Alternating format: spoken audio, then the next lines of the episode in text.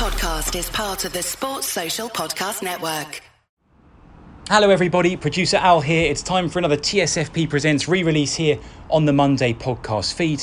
Uh, today's episode was originally released for patrons over at patreon.com forward slash TSFP back in 2018. Our latest re release series is Classic Teams. We've already looked at Super Depor, we've looked at Barca's Dream Team. Today, it's the turn of Real Madrid, one of their most fondly remembered sides, but also a team that never won the European Cup. It's La Quinta del Buitre. Enjoy.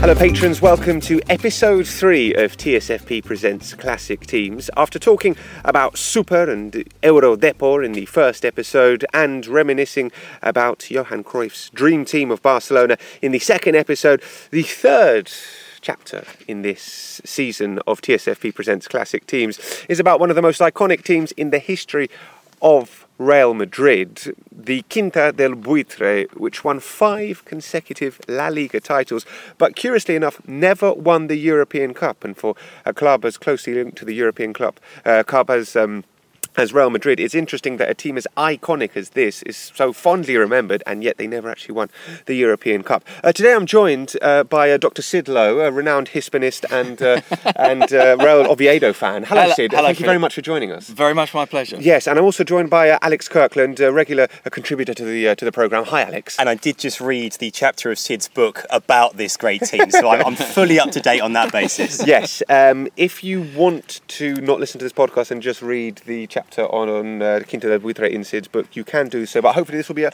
a complementary uh, or, oral uh, uh, uh, aid to understanding the Yeah, Quinta del but Buitre. it takes longer to read that chapter than it does to listen to this podcast. I would Yeah. just listen to this podcast. And it's not as fun. Uh, yes, we're going to we're going to condense it as well. But obviously, Sid did write a book. It's called Fear and Loathing uh, in La Liga, and it does have a very good chapter on the Quinta del Buitre.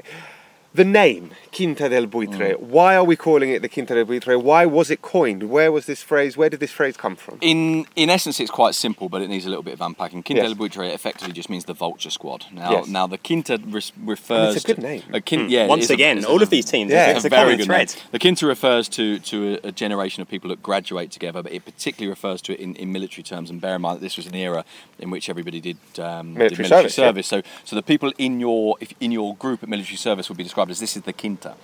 The Quinta also has the beauty of sounding uh, of relating to five. Yeah. Um, and so there were five of them. Although the, the person who came up with this title which is uh, a journalist called. Um, uh, what was his Barry name? Iglesias. Iglesias. Uh, Barry what's, his, Iglesias. what's his first name? Uh, Manuel Julio Paco- Cesar Iglesias. There you go. Sounds right. Um, he came up with this and he admitted that the kind of the fifth was kind of crowbarred in there, which was Miguel Pardeza, and Pardeza, Pardeza very quickly was gone. And Yeah. indeed, all five of them only actually played together in one game in the mm. Copa del Rey in 1987 or something. So there it is a bit tenuous, but it's a great sounding name. so- And the most famous photograph of the five of them together is actually four of them in Real Madrid kits and Pardeza in a Zaragoza kit. So it's before a game when Real Madrid played against Zaragoza. But so that's where you get the Quinta bit from. And Buitre, meaning the vulture, is the nickname of Emilio Butragueño, who of course was the most kind of iconic of these players. Um, and his name was nickname was Buitre fundamentally just because Butragueño, believe it or not, is actually quite difficult for a Spaniard to say, not just for us to say. Oh, so it wasn't because he was a vulture feeding on scraps in the penalty area. There was an element of that, obviously, but I think that was actually retrospectively applied. It, it wasn't because he also looks a bit like a vulture. Yeah, well, funny enough, there was there's an interview with him sometime in, in, in the '90s when he, he said you know, at times he felt a little bit offended by this, but then he met a vulture, presumably for some Photoshop shoot, shoot or other, and he said they are actually hermoso, they are beautiful creatures. Because that's the thing. Because I mean, he seems like quite. He's quite a polite little, smart little polite. guy, and I think of a vulture as being quite a sinister animal. So Yeah. in that sense, and he was the opposite. He was the art. He was an artist as well, and the way that he played, and this this feeds into this whole thing about the Quinto Lucha, which I'm sure we'll talk about in a minute. But he played on tiptoes. He was technique. He was talent. He was little. He he he was. It was all imagination. You know, his dad's um, shop is still just off Gran Via. You can still go in there and buy buy perfumes off his dad's shop. Yeah. really. Perfumeria Butragueño, just off Gran Via, alongside uh, pretty much one of those little side ones that goes alongside Casa del Libro. Wow. look at- Talk about Rincon I was Cultural. We've got to go and get a photo of that. Yeah, yeah. well, Maybe get some perfume. Maybe get I some did buy some perfume there one Christmas, and he sold me some whitening toothpaste as well. He was saying, "This stuff's amazing. Take it, try it. You'll you'll, you'll love it." He actually looks like Emilio, quite a lot like Emilio. Uh, Emilio Butragueño, who is currently uh, Real Madrid's director of institutional relations. Still quite good at football as well. When he comes off the bench in the Legends games for the last sort of 10 or 15 minutes, he- he hasn't slick. quite got the legs, but Yeah. he's still got that, that knack of finding space inside the box. He's also remarkably fit given his age. Yeah, he's, he's, he's yeah, yeah. not not an, not an ounce of fat on him. Right, he is a very, a very slick man. Still speaks very good English Very as good well, English, yeah. and uh, and he's a very good, very good uh, director of institutional relations, basically. So the other uh, players in this in this quinta in this in this squad. So we have Emilio Butragueño, we have Miguel Bar- who really isn't necessarily uh, a big part of it. Although he's a PhD, so I quite like that little snippet of information. He's got a. PhD, isn't yeah, he? Yeah, yeah. Uh, he was involved up until relatively recently with uh, with Real Madrid, wasn't Yes. he? He was the uh, Well, he was a sporting director, director, effectively. Yeah. although not really a sporting director anyone listened to. No, and he was sort of shuffled out and uh, and never to be seen again. Anyway, uh, Michel. Uh, obviously, Housewives' favourite, uh, Manolo Sanchís and uh, Rafa Martin Vázquez were the uh, were the other players in this team. But obviously, they weren't the only players in this team. Naturally, there were other big names who were part of this team in the Quinta del Buitre. It was, I guess, it was a blend of youth and experience, wasn't it? Yeah, and, the and the other thing is, it was a team that shifted. Um, so, so the Quinta del Buitre team that wins the first league in '86 is very different to the one that leads, wins the last league in 1990. Um, and, and obviously, I suppose the really defining player in this era that's not one of those five is Hugo Sanchez. Sanchez. And Hugo Sanchez, in a way, is the complete opposite of these guys. So one of the things that makes the del so important is the way that it feels like it fits its generation. So Jorge Valdano, for example, who played with them, um, describes them as the sporting arm of the Spanish transition, the Spanish transition to democracy after the death of Franco. And that in the 80s, there's, there's this kind of explosion of, of kind of creativity in, in the arts, in film, and obviously Almodovar is kind of like the poster boy of, of, of what was known as the Movida Madrileña, this Yes. Madrileñan movement of, of basically of hedonism, effectively, not really of anything else, but it is kind of a creative explosion, a, a sense of, of, of an artistic outpouring that, that, that after 40 years of dictatorship, people want to express themselves and hmm. be free. free. And this was seen as, if you like, the footballing version of that. And this is a team that I think, in that sense, in footballing style, is closer to the dream team than some of the other Real Madrid teams, and is, is, is kind of part of a process that perhaps eventually leads us to Spain in 2010 at the World Cup and so on. But very much a technical team. The other thing is these are all youth team players. These are all local. These are all people who come into the team who have a, a belief in a certain way of playing. And if you listen to Emilio Butragueño, for example, he will tell you that football is an art, and that, that what really fulfills him is the sense of having having done something, not just competed, but having expressed yourself. And yet, Hugo Sanchez comes along, and Hugo Sanchez is. Uh, Mexican. I- I- I- well, first of all, Mexican, Mexican not Madrileñan, but Yes. also, and I, I, I, I, I hesitate to use this word, but I'm going to use it. Very much a mercenary, very much, a, you know, a hired hitman. Bash, goal goes in. That's it. Comes from Atletico Madrid. One touch. One touch. No arsing around. Yeah. And and him, for example, he and um, and uh, Michel, for example, hated each other.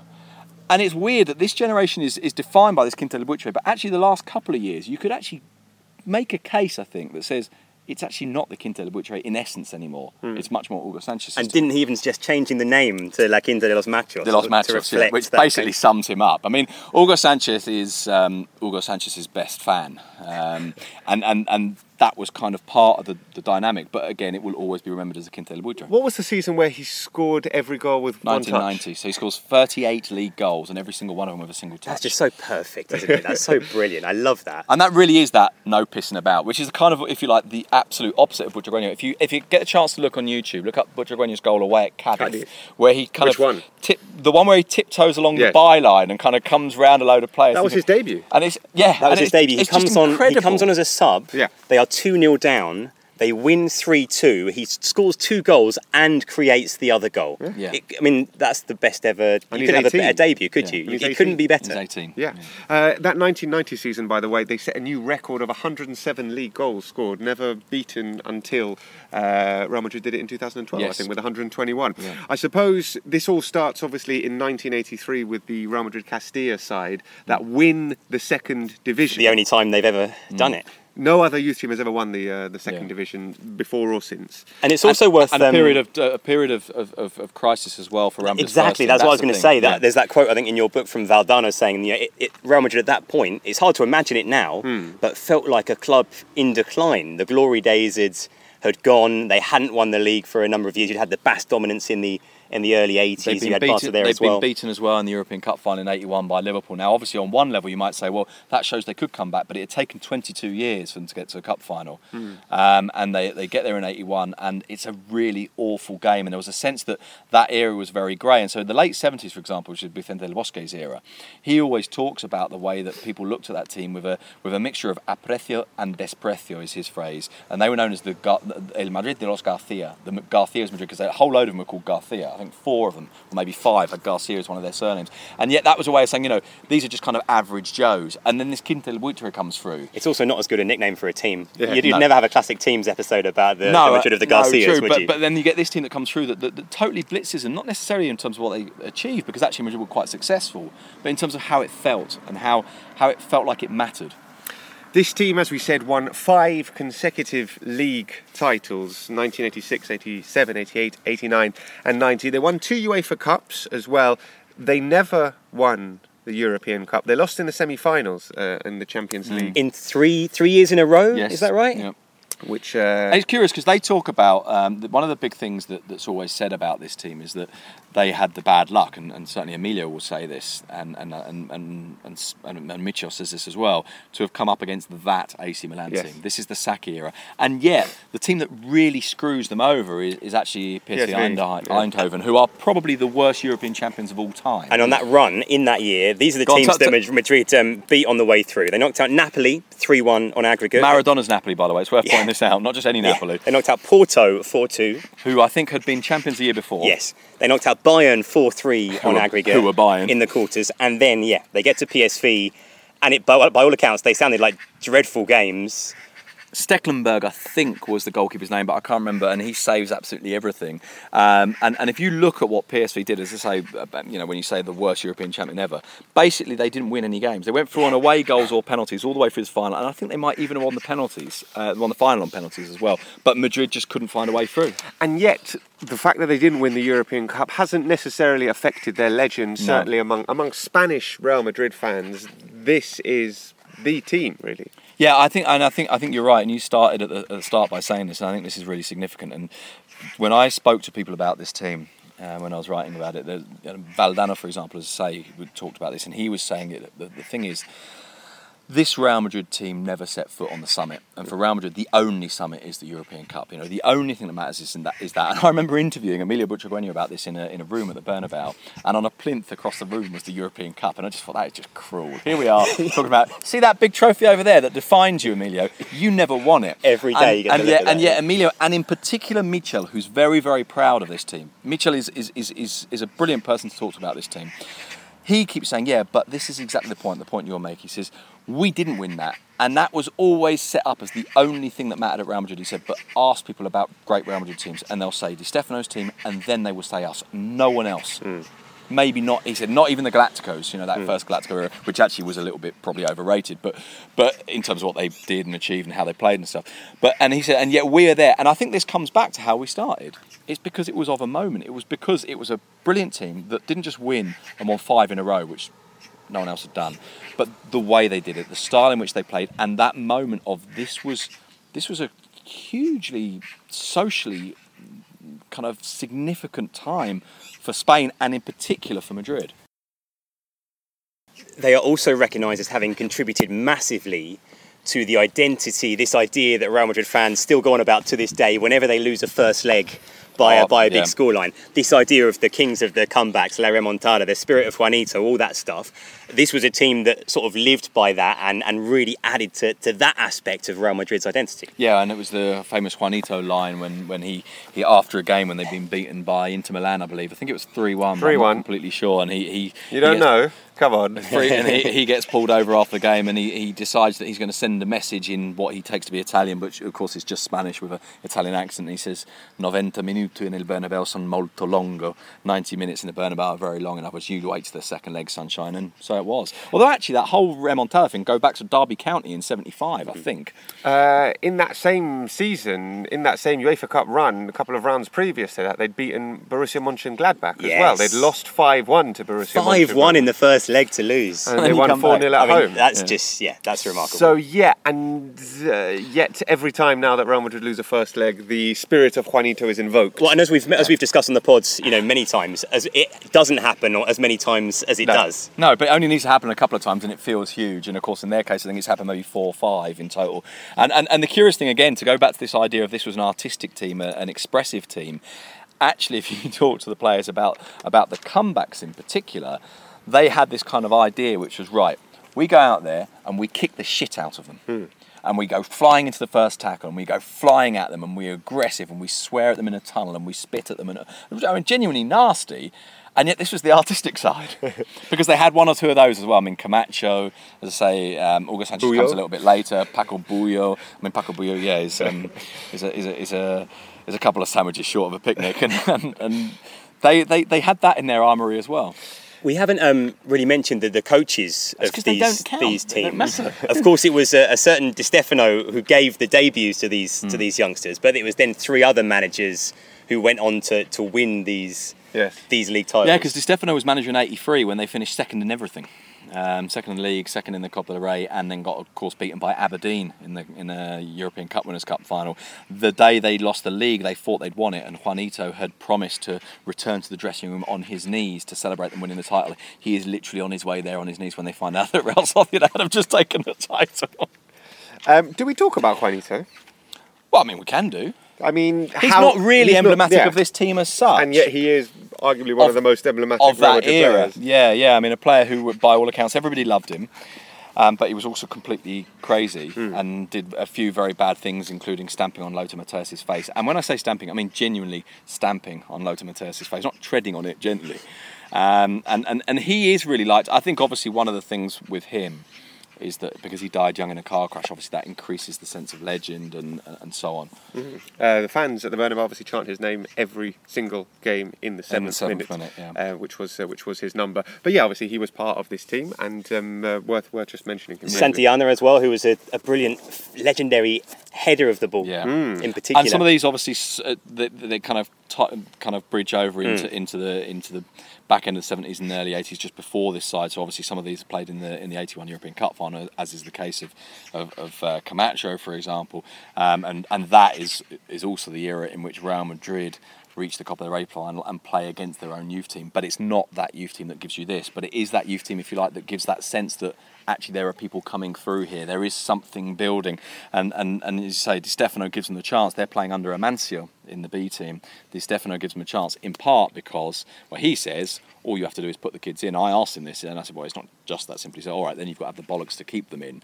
Said, but really and truly, you could see them. You could see how bad the first team was. Of course, they were going into the side. One detail I was amazed to discover was that back in those days, Castilla used to play at the Bernabeu, hmm. and sixty odd thousand people used to go and watch them. Yeah, I mean, that, imagine that now. In, in, and of course, because they- 60,000? because they got to the um, Copa del Rey final, um, and obviously didn't win it, but because Real Madrid went into In the European 1981, Cup, they yeah. played the Cup Winners' Cup the next year. They played against West Ham. Castilla brilliant. played against West Ham. Yeah. Beat them, I think. Billy Yeah. Bonds was in that team. Billy Bonds and, uh, and and Frank Lampard Senior. And so this team won, as we said, they won five league titles in a row up until 1990.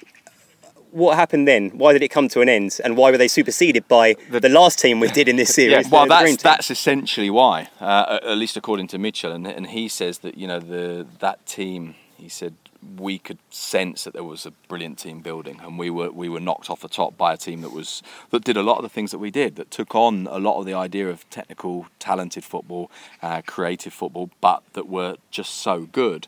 That, that ultimately we couldn't we can compete with them and, and, and Michel's point and we you know I know this is bridging the two the two programs a little bit but we talked about this a little bit with the dream team that Real Madrid team then lost two league titles to Barcelona on the final day in Tenerife both times.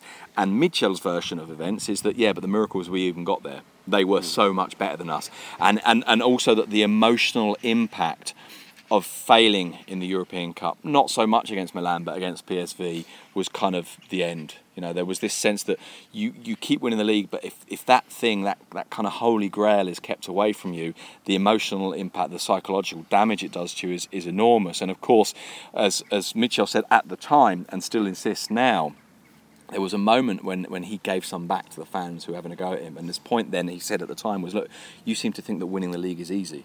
Know, we won it five years in a row. We will have to leave. We will have to be gone for 15 years before people look back and realise how good we were. Which is interesting that he didn't feel appreciated maybe at the time, partly because of the nature of the way that he is as, as, as, as a personality. Um, but but he was right. What do you mean by that? Well, because he's he's um, he's very opinionated. He's very clear about a certain way of playing.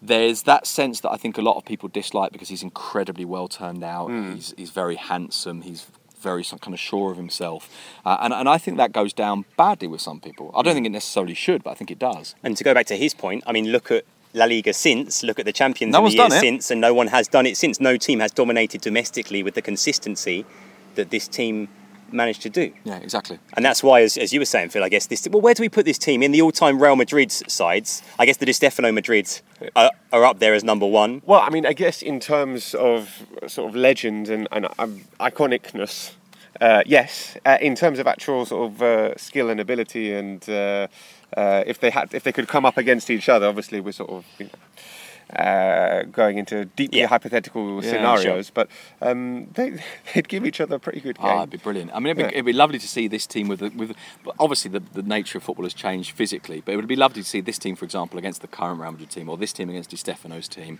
Um, but you know, football has changed so much that it's very difficult to ever ever draw that parallel. But but I think in terms of the way the way they express themselves and the excitement they created, I think they're second only to Di Stefano's team, and I actually think maybe even more so because I think there was a sense that they were doing something new and different. Whereas Di Stefano's team, I think while it was happening, perhaps there wasn't always that awareness. And it's very interesting hearing from Barcelona players of that era thinking they were better than Real Madrid domestically, which they were. Um, and, and, and so, whereas this team, there was, you know, the, the, the league is the closest you can get to an objective measurement of truth. Or e- even more so, given the way the European Cup used to be, because it, it wasn't the Champions League of now. As we've said, you, you you didn't have to play that many games to win the European Yes. Cup, and depending on the draw, you could go up against some fairly ordinary teams on Yes. the way to winning a European Cup. So back then, the European Cup Mind was that even happened less. to Real Madrid four years ago.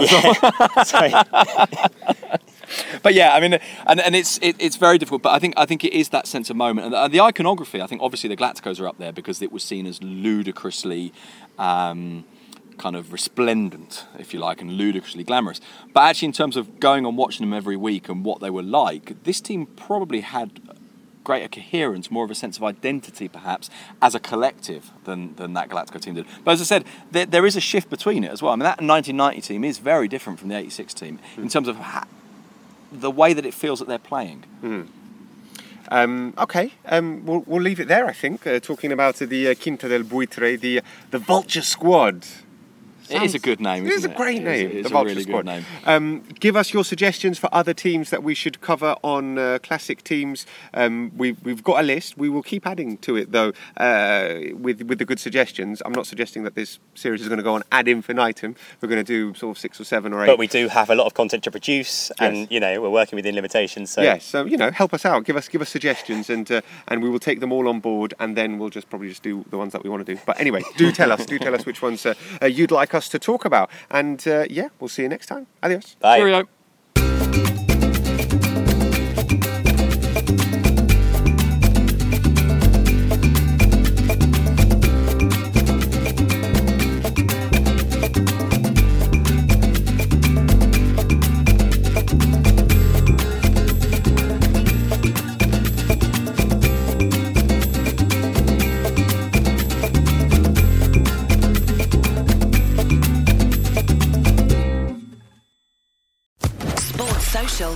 Network.